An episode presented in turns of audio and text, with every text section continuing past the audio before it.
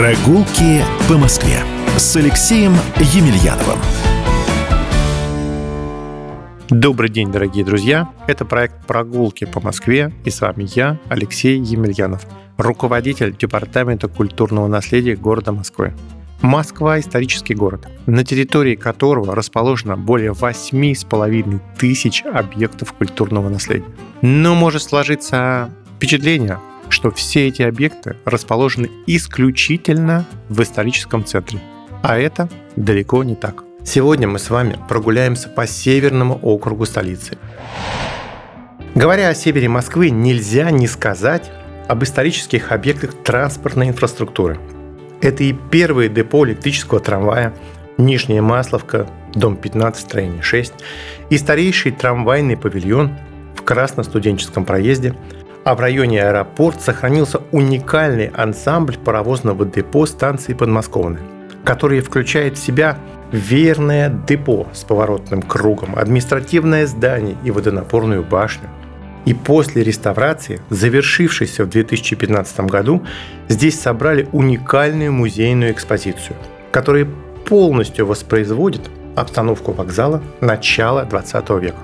Ну и, безусловно, Настоящим символом Москвы, вводными воротами столицы является Северный речной вокзал. Это одно из первых сооружений так называемой сталинской архитектурной эпохи, со строительством которого Москва превратилась в легендарный порт пяти морей. Именно отсюда уходит дальнее плавание по рекам России к акваториям Белого, Балтийского, Черного, Азовского и Каспийского морей, круизные лайнеры и теплоходы. Речной вокзал украшен многочисленными арками, характерными для итальянских особняков. А на фасаде Северного вокзала можно увидеть 24 керамических панно диаметром около полутора метров каждый, которые были созданы и расписаны вручную скульптором, керамистом и художницей Натальей Яковлевной Данько. Здание вокзала походит своими колоннами не только на дворец, но и на круизный лайнер с палубами и мачтами так называемая мачта высотой 75 метров увенчана звездой и оборудована механизмом, способным поднимать и опускать шпиль. Обязательно обратите внимание на вокзальную звезду. Она сделана из металла и позолочена. В центре с обеих сторон находятся знаки серпа и молота, посеребренные и покрытые более 700 самоцветами, топазами, александритами, аметистами, аквамаринами и горным хрусталем – Звезда Вечества более тонны.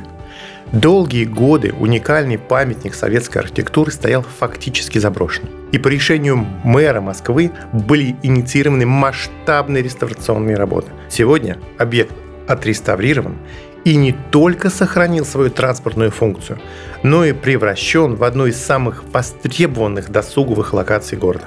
Чтобы поближе познакомиться с историко-культурным наследием Северного округа, а также других округов столицы, я приглашаю всех прогуляться по московским улицам. Я уверен, вас ждут яркие впечатления и незабываемые открытия. Смотрите на город своими глазами. До новой встречи. Ваш Алексей Емельянов. Прогулки по Москве. Проект создан при поддержке Департамента культурного наследия города Москвы.